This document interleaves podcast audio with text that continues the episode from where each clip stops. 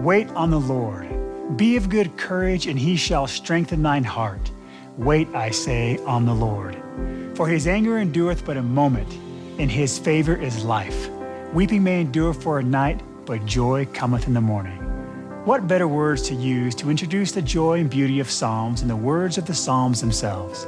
I invite you to join us in our study today and encourage each of us to request divine understanding that the Spirit can teach us individually and specifically.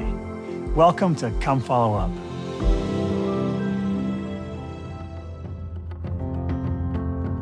Music is important in my worship, especially because I'm a dancer, and music is in dance a lot. It makes me feel closer to myself and in hymns closer to God. When I hear a beautiful piece of music, no matter whether it's a hymn, like a gospel hymn or one of the Psalms, or even like a beautiful song that someone plays on electric guitar or something like that, I feel the Spirit. I feel a little portion of God showing me some little glimpse of what heaven is like hymns will pop into my mind and I will sing them. One of them that comes to my mind often is I Need Thee Every Hour, and those hymns do bring me comfort. As you sing, words you've sung before, if your heart is open, the Spirit can come in and confirm that truth to you. Welcome, everybody. Thank you for being here. Today's discussion topics come from the first portion of the Psalms. And the two topics we're going to discuss are first, the Psalms point our minds to the life and ministry of Jesus Christ. And the second topic is Joy Cometh in the Morning. And to help us with our discussion, we want to first welcome one of our scholars, Shon Hopkin. Welcome, Shon. Thank you. Shon is the department chair of ancient scripture at BYU. He has a PhD in Hebrew from the University of Texas, and he taught seminary for 15 years. We're excited to have you Thank here, Shon. Thank you. Really glad to be here. And uh, seated next to Shon, we have Yehosh Bonner. Uh, Yehosh is a member of the very musically talented Bonner family. He is a performer, a motivational speaker, and is also an athletic director of a local high school, correct? Yep, yep. American Heritage School. I teach and uh, coach, and I love athletics. I'm so blessed to be here. So, before we dive into the specific topics, I just want to get some initial thoughts on uh, what we're going to be talking about today with the book of Psalms. Psalms just speaks to the heart. It just is really comforting, motivational, uh, strengthening. Uh, and, and I love going there. I encourage people to go there to get the help they need in, in times of challenge. All right, so. thank you. Yehosh, how about you? I, I love Psalms my parents quote from Psalms a lot. Okay. And uh, I love gospel music. My mom has a gospel choir. I've always grown up singing, and many of the songs that we sing are inspired from scriptures from Psalms. Well, good. Well, we're excited to uh, to dive in specifically with our first topic, the Psalms pointing our minds to the life and ministry of Jesus Christ. Shon, uh, you want to give us a little bit of background explanation of what the Psalms are? Do we know who wrote them, or any other insights you can to help us sure. as we dive into yeah. this? Honestly, if I was going to pick my favorite books from the Hebrew Bible, from the Old Testament, Isaiah has to win and then it's Psalms, which which actually reverses the order Jesus probably would have put it in. he quoted most from Psalms and then Isaiah after that. The Hebrew Bible is organized a little differently than the Book of Mormon, which is what we're used to reading storyline stories. You know, then you get a few little things like Nephi Psalm thrown in and Second Nephi four, and here we've had the historical books already, and these are what are known as the Ketuvim or the writings and uh, they, they, are there with Proverbs and uh, Ecclesiastes. They're uh, the, to teach wisdom, to teach about a relationship with the Lord. But if you take the Psalms themselves, think of studying the hymn book, right? And, and it's a collection of praises, of uh, pleadings for mercy and for help. Uh, there's royal psalms, there's temple psalms, and, and imagine starting in hymn one you'd need to read that a little differently than like than you would something with a storyline, right? right. So yeah. you know, what what it, what's the feeling here? What's the concept and how and, and how does that build? And they are organized fairly thematically, right? So you can okay. sort of go to a certain space and get a, a, a, certain kind of a psalm, just like we would go find sacrament hymns in a certain part of the hymn book, so to speak. Who wrote them? Uh, there are probably a lot of different people who wrote the psalms, and then uh, David being one of those, The superscriptions uh, that sort of say who wrote these, those probably were added a little bit later, but there's a wide variety of, of experiences that are found there. And, and so you can find yourself in the Psalms, I guess is what, what I would say. So, Yehosh, you mentioned that your, your parents read the Psalms to you uh, growing up. What were you taught the Psalms represented? Oh my goodness. It's a huge question. well, well, first, that it's a personal thing. David is, he's vulnerable, and the other writers, they're vulnerable and speaking just openly to their Father in heaven and, and about the importance of that relationship with the Lord. Okay. You know, and my dad, um, his favorite psalm and mine is, is, is 23. You know, and I even had that printed on my, my missionary plaque. Um, it was something really important for us to know that Jesus, He is the Good Shepherd. And we're gonna follow him. He's going to lead us in paths of righteousness. And that was the key, is having that personal relationship with the Savior and following him. Through our mistakes, continue to follow him, continue to have a conversation. Oh, that's great. I love it. So, if we were to put another word in place, or if, if there was another uh, word that we could describe a modern day psalm, what sort of words, phrases would we use so that we can understand, oh, a psalm is? Right. Well, so the Hebrew behind it, which is probably not what you were uh, thinking. Oh, that's exactly what I was going for. Thank you. So now we can think this Hebrew word is Tehillim, and Okay. it, it, ba- generally praises. Uh, and so if you think really of worshiping, and, and if you want to get into an attitude of worship, an attitude of connecting Yes. uh, heart, mind, body, soul to the Lord, I'm expressing through song, through prayer, a relationship with God. And, and, it, Wow. and the act of doing that brings you into that relationship. Do you see, um, not specifically with hymns, but do you see psalms appear in other forms of music, other artists? Absolutely. Um, even in mainstream music, you know, specifically with what I do, I, I do a lot of inspirational and, and gospel and praise music, and it's everywhere. You know, my Lord, He calls me. He calls me by the thunder. Psalms talk about how the Lord's voice is, is, is a voice of thunder. A trumpet sounds within my soul. This is an African American spiritual, a Negro spiritual sung by my ancestors. It's, it's everywhere. And the praise, like you said, your mindset just changes when you read the Psalms in that way rather than getting through storyline. No, take your time and, and make it personal.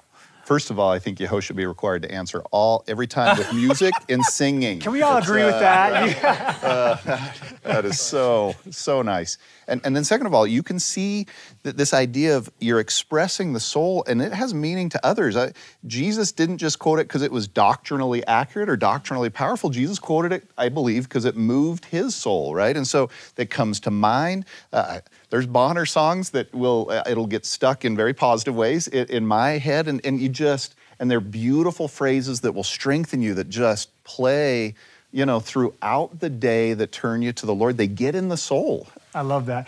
So, Shon, you mentioned earlier that Jesus quotes the Psalms more than any other any other book. Right. Can you give us a little more like how much is he quoting them? Give us an idea. So, so if you look across the New Testament, 283 quotations of Hebrew Bible, of Old Testament throughout the New Testament, 116 of those, a significant percentage, more than anything else, after Psalms, Isaiah, and then Deuteronomy. And, and so the, these are woven throughout the New Testament. That's how powerful they were. And then you see them in Doctrine and Covenant. You know, when Joseph is in Liberty Jail, mm-hmm. what's he in?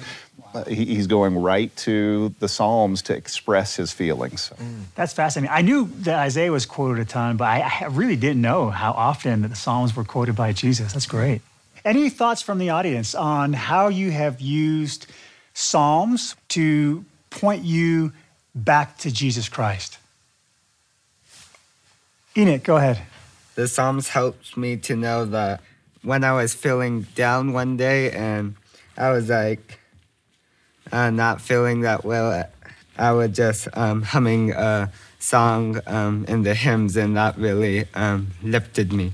So much power right? there. That's the point of these. It is, it is to, to point us back to Jesus Christ, to remind us of Him. And I, I'd love another comment from the audience. Linda, go ahead. I love how David, like even in um, Psalms 4, the very first verse, he says, He enlarges me in those times of distress. And so many times, I think if we remember in those times where we feel inadequate to turn to the Lord and um, have faith. And He enlarges what we are. Linda, is there something specific that comes to your mind in your own life where you have really had to to use that? I think there's a lot of us in this room that can actually relate to parenting.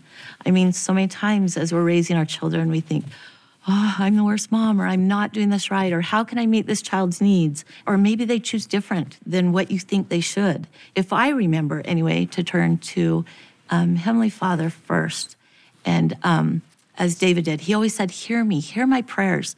And if we have that great desire to connect with Heavenly Father during every time in our life, but especially during these times of distress when we're trying to figure things out. Those are times when the Holy Ghost can really touch our hearts and expand what we are and bring thoughts into our minds that we wouldn't normally think of it as parents as we're raising our children.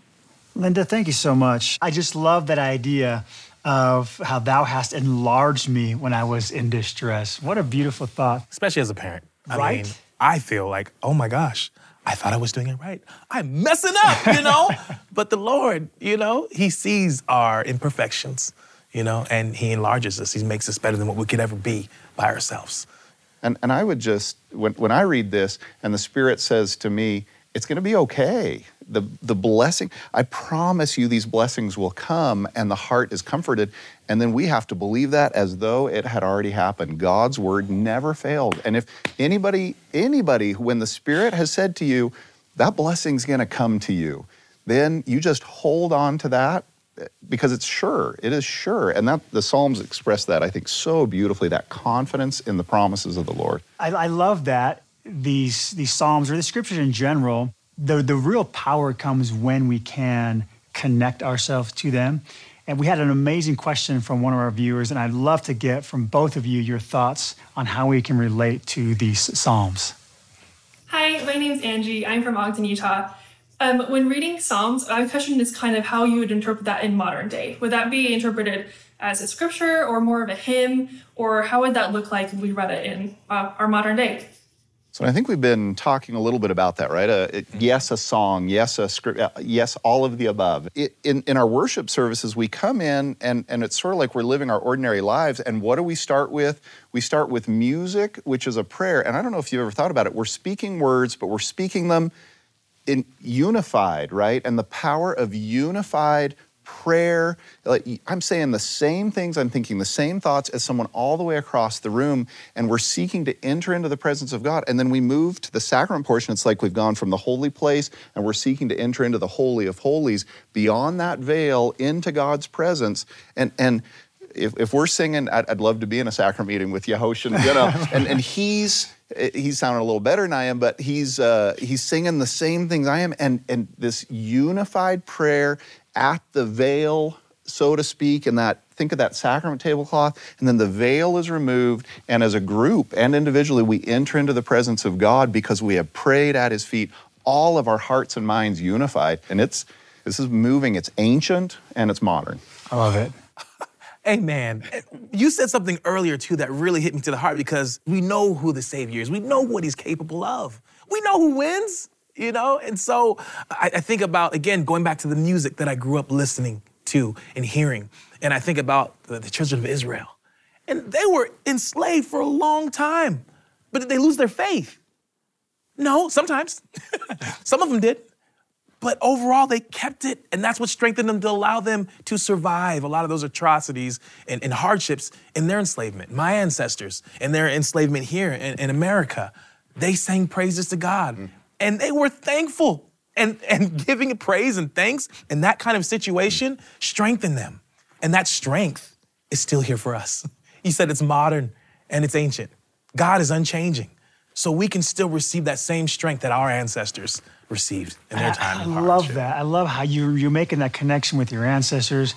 How, how did music point your ancestors to the Savior, and how does that continue today? I love that question. Well, my ancestors in America, after Africa, they were not allowed to read or write. And so the way that they learned about Christ and the scriptures and about God was often through these spirituals, through music. And that's something that I do with my family.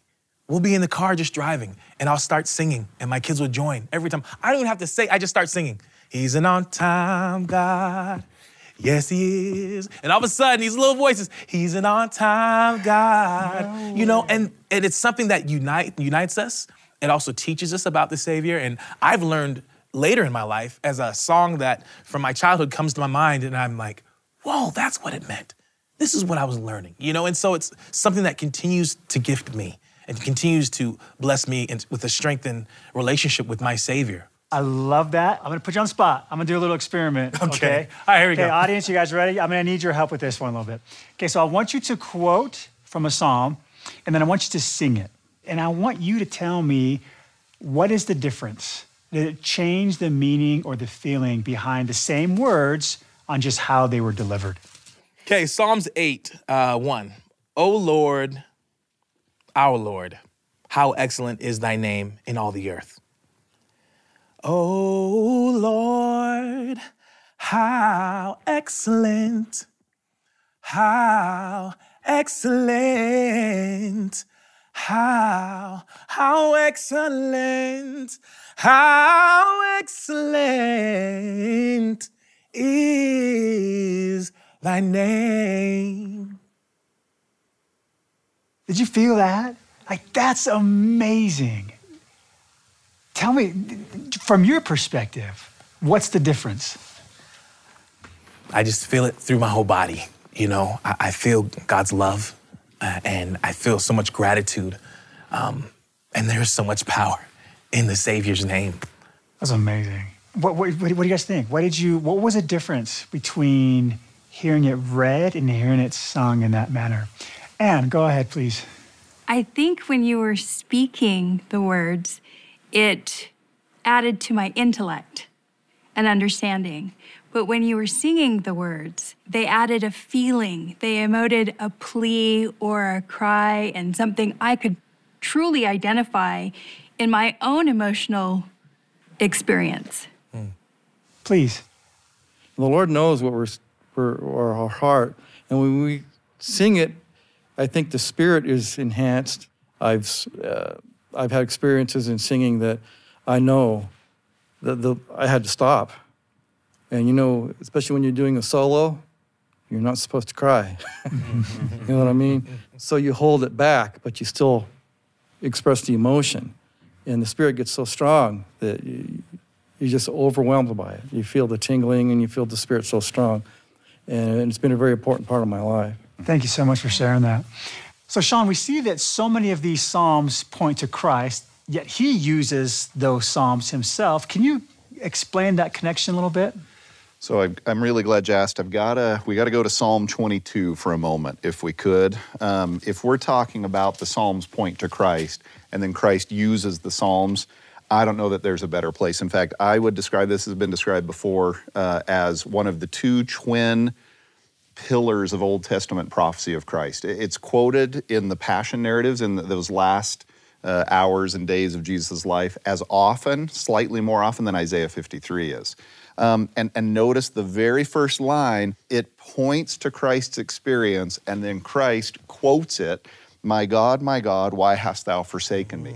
That's the line. That's one of the few lines we get from him on the cross. So the, the powerful thing here is that Christ is fulfilling prophecy as he quotes that. He's expressing his own feelings. And, mm. and maybe even more powerfully, the beautiful thing here is this is the first line of a, of a song, of a, of a hymn, of a psalm. And so imagine you are devastated as you're watching the Savior on the cross, and he quotes the first line of a song. It- It'd be like a Latter day Saint saying, Come, come, ye saints. And, and there's a nice message in that line, but you've got that whole hymn now. He has accessed that entire hymn.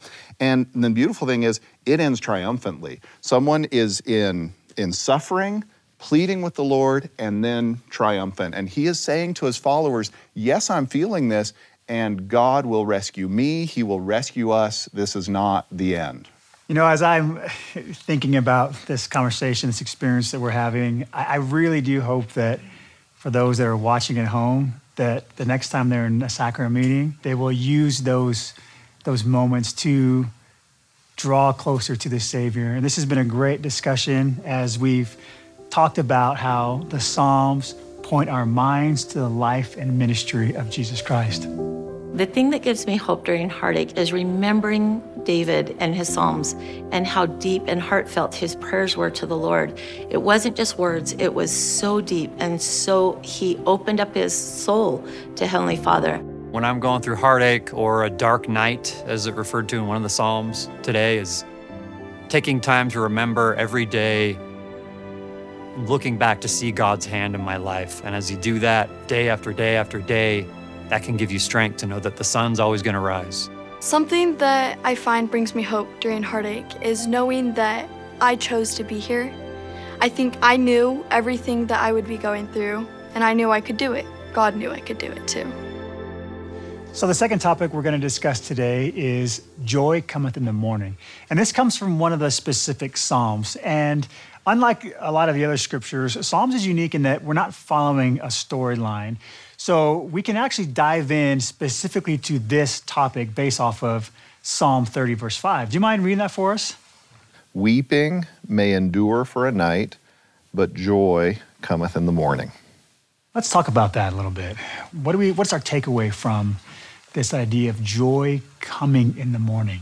The, the imagery there that the psalmist is using of a dark night and acknowledging, and, and I love how open he is with what he's feeling, right? With his emotions. There's fear, there's sorrow, there's a concern, but there's this belief that light comes at the end of that darkness. Mm. So weep, there's a time for weeping, we might say, and to feel that and to let ourselves feel that with the hope that that's a process that then we pass through into joy. So, can we talk side. about that? You, you said weeping, which is in the scripture.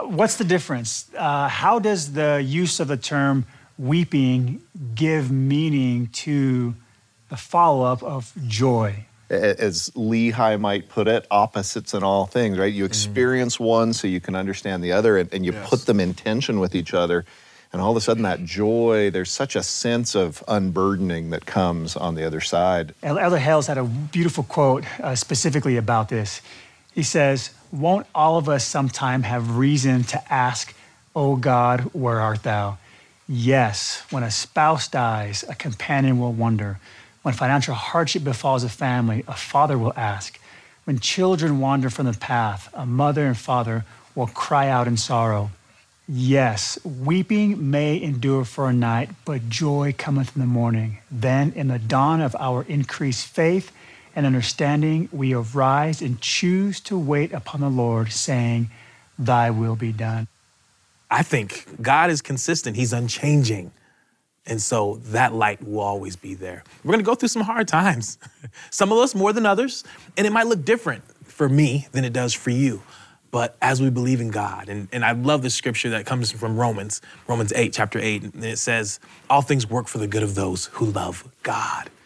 There's gonna be light. No matter what I'm going through now, as hard as it is, and as atrocious as it may seem, all things work for me, for my good, because I love God. And I love Him more than just what I say. It's how I live, it's how I treat my brothers and sisters.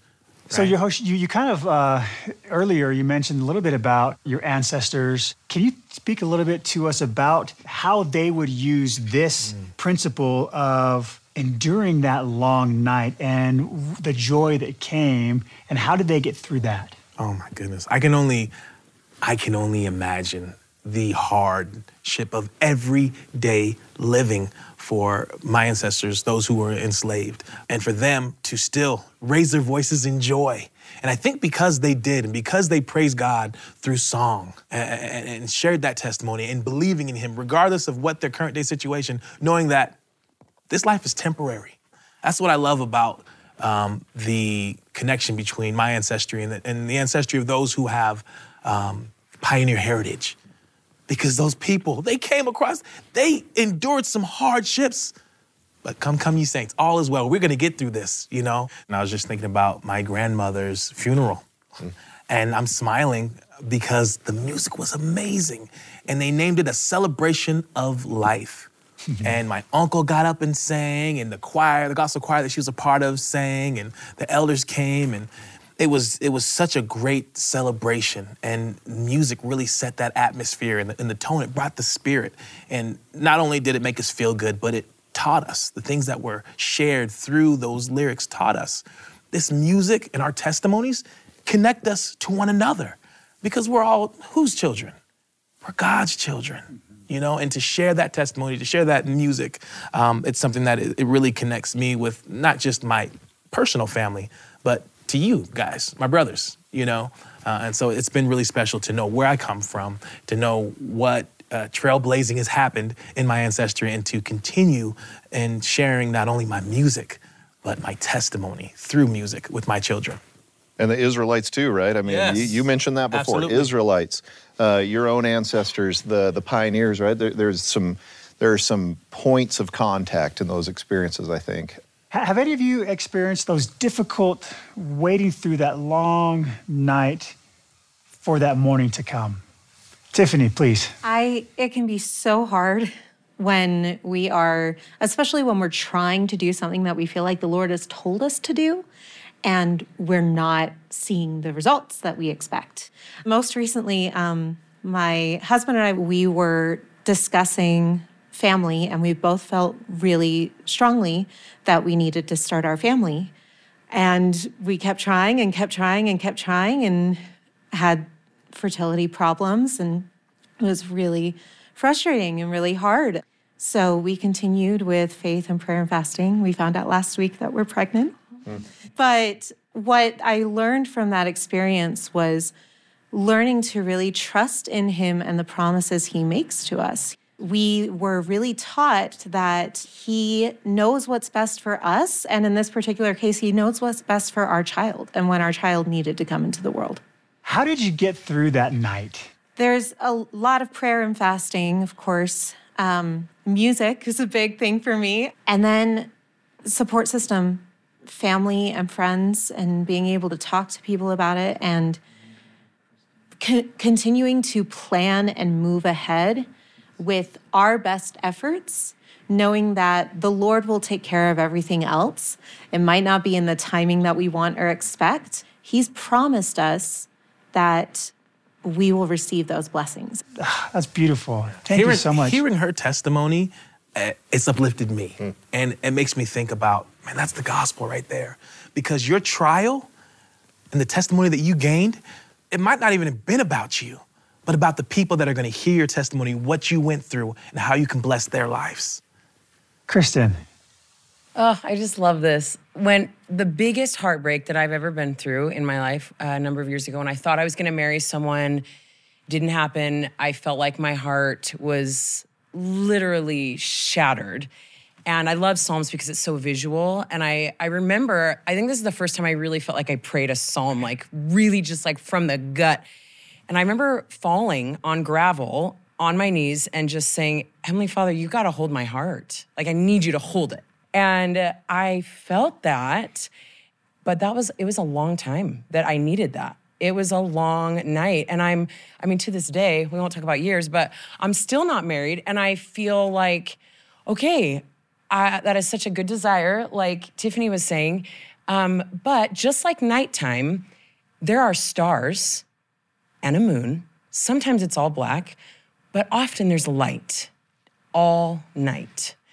And yes, the sun will be the brightest and it will be glorious.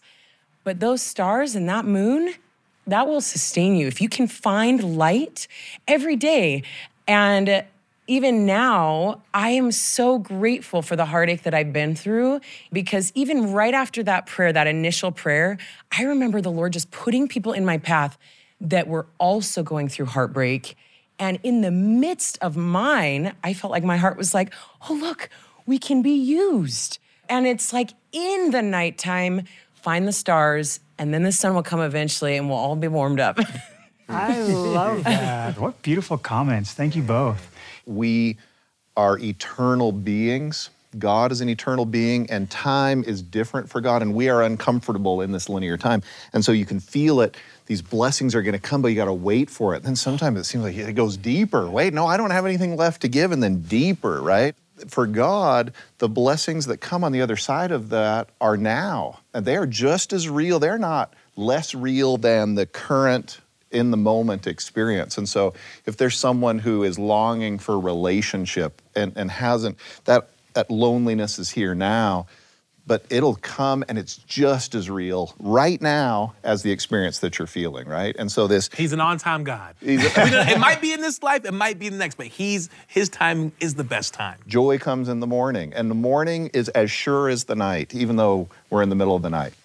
So let me just share an experience of a friend of mine. I teach Isaiah pretty regularly uh, in my day job there at BYU, and I was going to teach one day, and a friend, a colleague, I just passed her in the hall, and she said, "What are you teaching?" I said, "Oh, I'm teaching Isaiah 61. This is the what Jesus quotes when he's in Nazareth to announce his messianic ministry." And uh, and she got emotional she said that scripture saved my life she said there was a time when it all fell apart for me my marriage fell apart everything everything was upside down and she said honestly i couldn't go to church. I felt like i was being judged by god. Like just my state of being was so unhealthy that i felt like god when i read the scriptures felt like god was telling me i was bad you know? And she said all i could do is read 61 and I read it over and over and over every day. And uh, th- this verse, to appoint unto them, this is Jesus' role. So we're talking about the Psalms pointing to Jesus and getting us through these dark nights, to appoint unto them that mourn in Zion, to give unto them beauty for ashes, the oil of joy for mourning, the garment of praise for the spirit of heaviness, that they might be called trees of righteousness, the planting of the Lord, that he might be glorified. And she said, Light came after the dark night that I thought was never going to end. And it was these kinds of psalm uh, kinds of moments here in Isaiah 61 that pulled me through that dark night and gave me hope that light would come on the other side. That's beautiful. You know, as we've been talking uh, today throughout this episode, the beauty of the Psalms, they all lead us back to Christ. They help lift us uh, in those dark moments. When you're just Yahosh doing his thing all alone, how often do you reflect on music as a strength to lift you in your moments of those sorrow and despair? Very often. Um, anytime I'm in despair, the music's involved. so I can't think of a time where I wouldn't be looking for a song or singing a song, and it's a it's a joyful noise. You know, in the scriptures and, and Psalms, make a joyful noise unto the Lord. Um, I think that's key for for and therapeutic for me as His child, and, and to connect with my Savior. Is music is is, is center with that. Thank you so much for sharing that.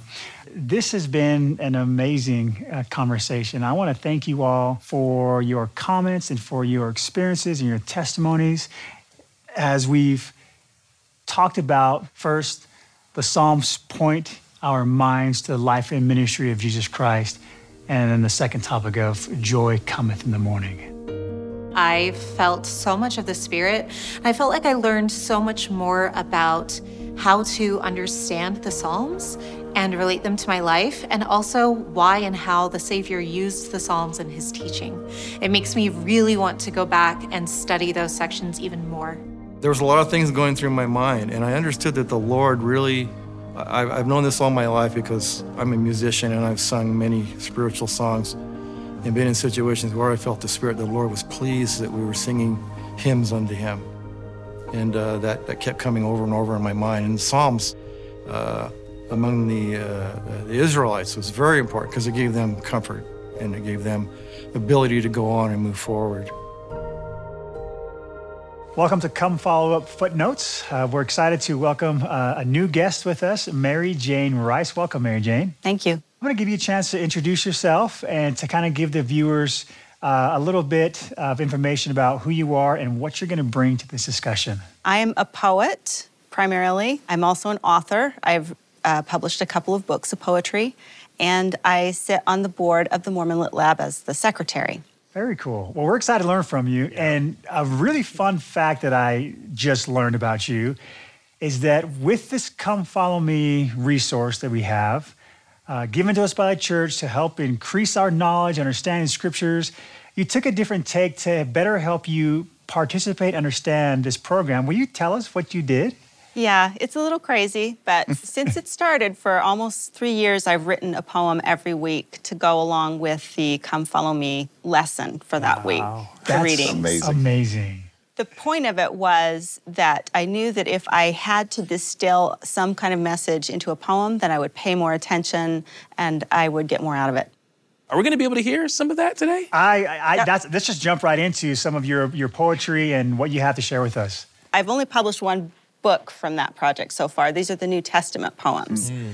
I was going to share one poem from it though, because uh, we're talking about Psalms today, and this poem has a quote in it from Psalm 22, uh, which is a messianic psalm. So the quote, will, you'll hear it in the middle of the poem, is My God, my God, why hast thou forsaken me?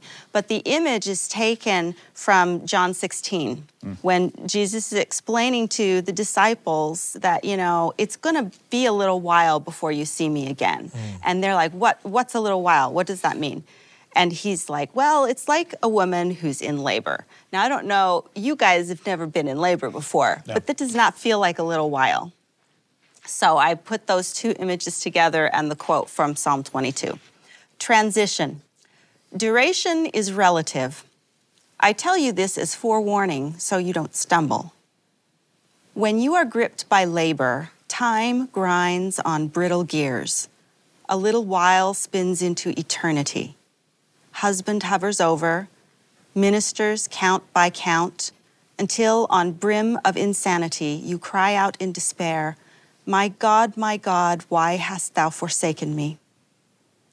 Look at me, he says, you can do this. Breathe, breathe, breathe as heartbeats thump, rush, and flow of blood pumps in your ears until it's finished. You soon forget how close to death you felt, joyful now that someone new is born into this old, old world. Hmm. Wow. That was Wow, I beautiful. love that. We got That the is- it is finished in there. That was that was so nice. How has your experience through poetry helped you through life? On this particular project with writing the poems every week, it's really helped me to liken the scriptures to myself, like Nephi is always talking about. But I've also tried to put a particular emphasis on coming closer to Jesus Christ because sometimes it's intellectually easy to understand things, but it's harder to feel them in your heart. So I've been trying to really, really focus on um, that spiritual connection and coming closer to Jesus Christ. Wow. I love how, you know, David wrote his Psalms, you wrote your, your poems, you know, um, me and others were singing. You know, David also danced. There's so many opportunities to enlarge what we already know, but we have to put the pen to the paper. We have to open our mouths. We have to use these gifts or these passions that God's put on our hearts to share our testimonies. And then he just makes it so much more. I love that. Okay, now I wanted, because we were in this setting and, and we can, uh, I just want to go around and ask you do you have a favorite psalm? How have you used it? When have you used it in your life? You want to start us off, Yahosh? I would love to All start. right. I, I kind of mentioned it before, but this is my missionary plaque. I, I served a mission in Florida, and uh, it was a special time for me.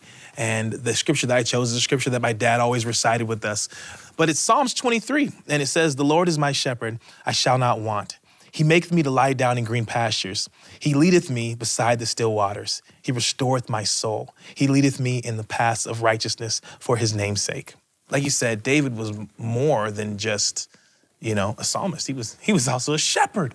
And the symbol is the symbolization of a shepherd and the way that he uses it in describing the Savior is continued throughout the scriptures. And I would really love to hear more of what you think about that. So there is this time-honored tradition in in the Israelite experience of kings and leaders who are also shepherds, which is sort of this, as we might think of it, a blue collar. You're not rich. You're out in the you know in the middle of nowhere, and you got a lot of time to think. Clearly, David had done some practicing with a sling. Uh, Is that kind of like and, a uh, King Benjamin type of?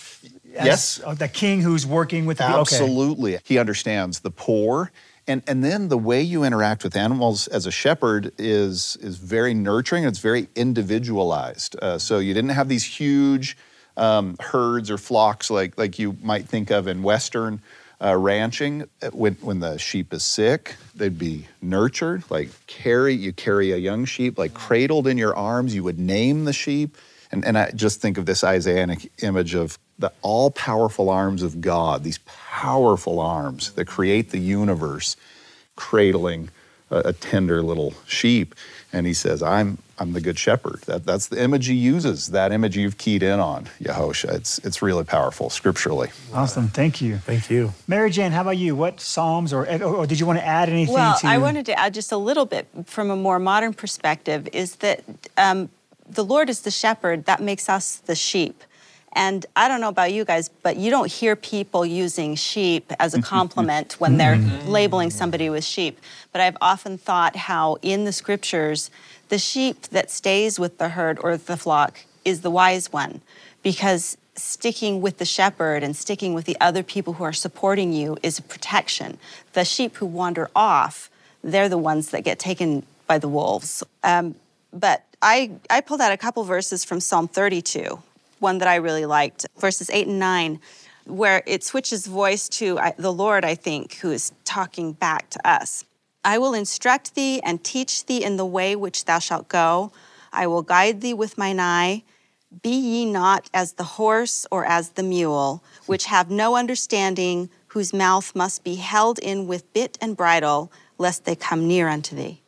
And uh, to me, it's like I am pretty stubborn, and uh, but I, it's telling me stop being stubborn. You don't need to have something bad happen to you to turn to me. Don't be like that. I love that. I love that too. That's great.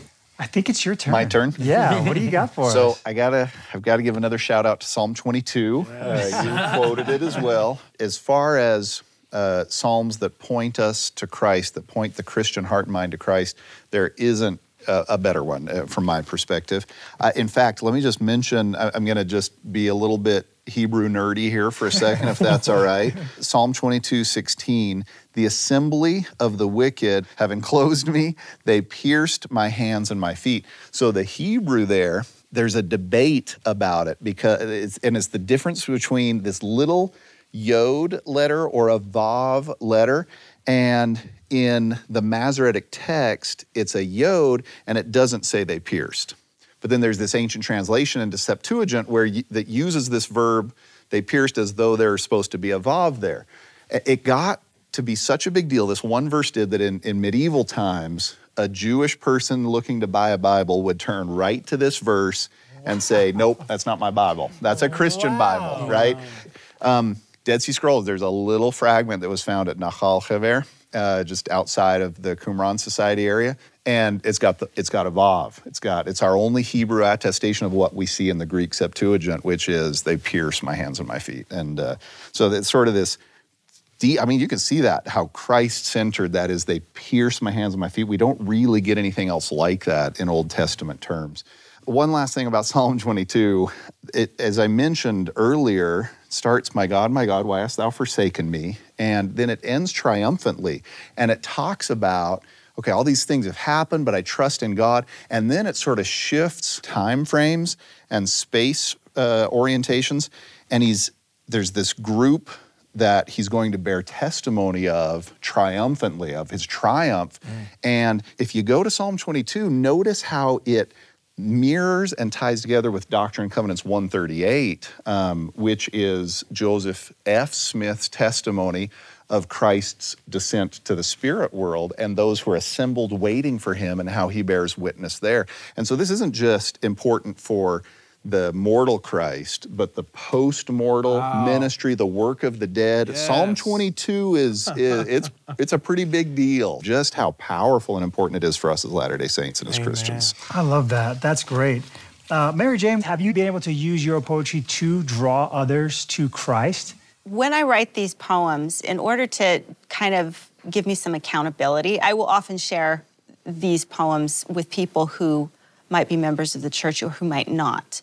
And I actually have a little Discord group that I share a lot of it with as well. And the members of this group are an atheist, an agnostic, an Orthodox member, a Catholic, and a an evangelical. And so I get a chance to say, hey, this really meant something to me. I just want to post this and share it with you today. And they've been very open. You know, I know they don't believe eh, the same as I do about everything, but I was going to be spotlighted on something that I was looking to write a little bio of myself, and the my Orthodox friend said, "Hey." I don't look at it as Mormon poetry, quote unquote Mormon poetry. I just look at it as poetry. Mm-hmm. And I read it and I understood it and I liked it. So yes, I'm so glad you shared that. And, and, you know, I was I was just curious because of you know how beautiful the Psalms are and how they are universal and how they can be applied to like so many different religions and different people and whatever phase they are in their life. And one of the, the topics we discussed, you know, joy cometh in the morning. I'm just fascinated on how does a people that has been through so much keep that positive positive attitude I, I was able to go to Ghana, Africa, with a couple of my brothers, my sister, and my niece. And I'd never been to Africa before. And that's the land of my ancestors. I've always felt a disconnect because I don't know what tribe I belong to. I don't know the language that my ancestors spake, don't have the last name. I didn't know any of that. But once I got there and met with a lot of the saints there, they said, welcome home bonners you Mm. know and they Mm. and they and they loved me and i felt like wow these these absolutely are my people there's a connection there i thought about just the journey of of being enslaved and then making the trip across and then being in a foreign land. And the songs that they sang were songs of praise. They're praising god in the field when they're enslaved and working and to many of them till death. But they had a belief of knowing that there was going to be a better day a brighter day.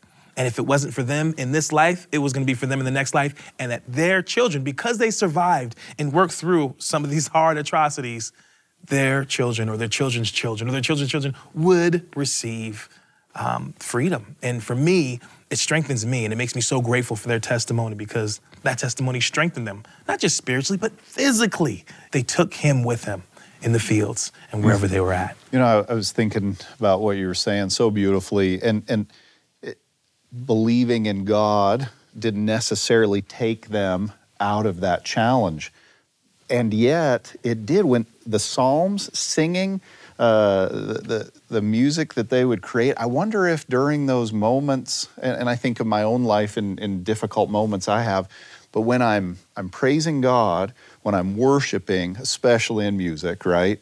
It just it's all washed away. It's all gone for a brief mm. moment. And and life is still difficult on the other side, but there's these moments of heaven. And it doesn't matter what the sit maybe to a certain degree, it doesn't matter what the situation is, right? And he can make those burdens light. Yeah. Yeah. Mm-hmm. And I think it works. I think that works. Mary Jane, what are your thoughts on this idea of Psalms bringing people this hope that no matter what they're going through, that the morning is coming? So it says specifically, for his anger endureth but a moment. Hmm. In his favor is life. Weeping may endure for a night, but joy cometh in the morning. I was pondering this and thinking, we came to this earth to go through difficult times. The Lord is not a helicopter parent. When he sees us fall down or have trouble, he will stay back sometimes for a little while and see how we manage with it and whether we can get back up. And that is the moment when we cry out, My God, my God, why hast thou forsaken me? I've had experiences like that in my life. One time, my husband lost his job for nine or 10 months. Well, I was able to go back to work full time, and that was a blessing for our life. But in the meantime, we had four little boys that had to be taken care of, and we couldn't find steady childcare. There no place where they could all go, and they just bounced around from friends to family members, whoever was available. And I remember sitting at work, just tears coming down my face because I wanted to be home with my children. And I knew that Heavenly Father wanted me to be home with my children. Why wasn't He making it possible? But at the end of this situation, my husband applied for a job at the church. And he didn't know he'd applied past the deadline. The secretary called up to let him know that. And when she called, he was underneath the sink trying and fix the sink. And he told her that. And she was struck by it. And she said, "I I know that he's supposed to have this job. She put his resume on the top of the pile. And he did get that job. And for me, the joy in the morning wasn't simply that he got a job, but that we could see that it was a miracle mm. that he got that job. I love that. How, how has that led into other aspects of your life. you know, have you been able to draw from that experience as you have moved forward? Yes, well, mostly what it is is to remind myself that when I'm in the middle of a trial, I shouldn't think that that's the end of the story. Mm-hmm. the morning hasn't come yet if it's still the middle of the night, but the morning's coming. I love hearing what great faith to have that sort of outlook, even you know when the night seems like it's going to be long. In verse four of Psalm 23, it talks about this notion of, "Yea, I walk through the valley of the shadow of death." And that first phrase, um, it kind of paints this picture of we're all in this, but I will fear no evil, almost as if it's giving us permission to have those down moments, to feel that sorrow as we go through this life, knowing what is on the other end. What are your thoughts on just the idea that, you know, it's okay if you're suffering, it's okay if you're feeling in the dark at times? Jesus Christ suffered through his entire life. I, he fasted in the wilderness and was tempted of the devil and suffered. He wept when he came and found out that Lazarus had died. Moses talked about the Lord weeping when he saw people sinning on the earth. So it's okay to be sad. In fact, it's part of what makes you celestial in nature and not maybe to wallow in it, but to experience all of these things the Heavenly Father experiences. Well, let me uh, add right there in that same place uh, in in the book of Moses, Enoch is. It's like he's learning how to mourn. He sees God weeping, and he says, "Well, how can you weep? You're holy. You've created all these things." And then he says, "Well, look around you. Look at the sorrow around you." And then by the end of this section, Enoch is He's, he's learned how to mourn. He's learned how to feel that full range of emotions. And I, I do worry sometimes that as uh, members of the church, as Latter day Saints, we feel like well, I've got to be nice and I've got to be happy. And that's how I show that I believe all these things. You know, I'm nice and I'm happy okay, but there is something powerful about being honest about this full range of emotions. Yes. And, and I think it's meaningful to others when we're honest and open mm-hmm. in, in, in that full range of experiences. How can you mourn with those who mourn if you don't actually mourn? Nobody's ever mourning. Yeah. Amen, amen. I love that. And I, and I agree 100%. And there's a point that I wanted to revisit that when you're reading Psalms, you got to think differently because it's not like a story that you're reading from front to end. Like, and so I thought about um, how when you're in Psalms, there's a testimony and how a lot of it is first person. You know, it's like, Lord, help me. You know, you are you are my shepherd. You know, your your voice is like trumpets to me, and and I think about escaping. You know, um, the natural world. You know, escaping our natural trials and knowing that wait a minute, like you said, this is this is a trial, this is a test, this is supposed to happen. But I need to escape to Jesus. I need to be with the Savior. I need some time to be uplifted and to know that I need to look at it as it is. This isn't my total reality. And there's a there's a spiritual called uh, steal away, and um, something that my ancestors sang. And a lot of times was was to steal away to get your mind on Jesus, just to steal away home to Jesus, because we're not from here. We're just visiting. We got to go home, and the way home is through the Savior. We can't get to the Father, but through the Savior. And so that was one of the messages that is shared in, in, the, in the spiritual called steal away, but then also for those enslaved who had opportunities to steal away, to run Mhm, away. mm. They were communicating to each other that, hey, I'm stealing away, I'm get- getting away. But it goes like this Steal away, steal away, steal away to Jesus. Steal away, steal away home. I ain't got long to stay here. And it kind of goes back to that joy. Come in the morning. This, this hardship is not going to last forever. It's temporary. But I'm going to steal away to Jesus. I don't have long to stay in the misery. Hmm. Well, amen. Amen. I, I cannot think of a better way to wrap up this portion of the episode. Thank you so much, all of you, for sharing your insights and your Thank you for having us. Thank you. Love it. And for those of you watching at home, thank you so much for joining us. We want to invite you that as you've watched today, if you have felt an impression or a prompting to do something, that you will take the courage and that you will act on those thoughts and promptings that come to you through the power of the Holy Ghost. Thanks again, and please tune in next week for another episode of Come Follow Up.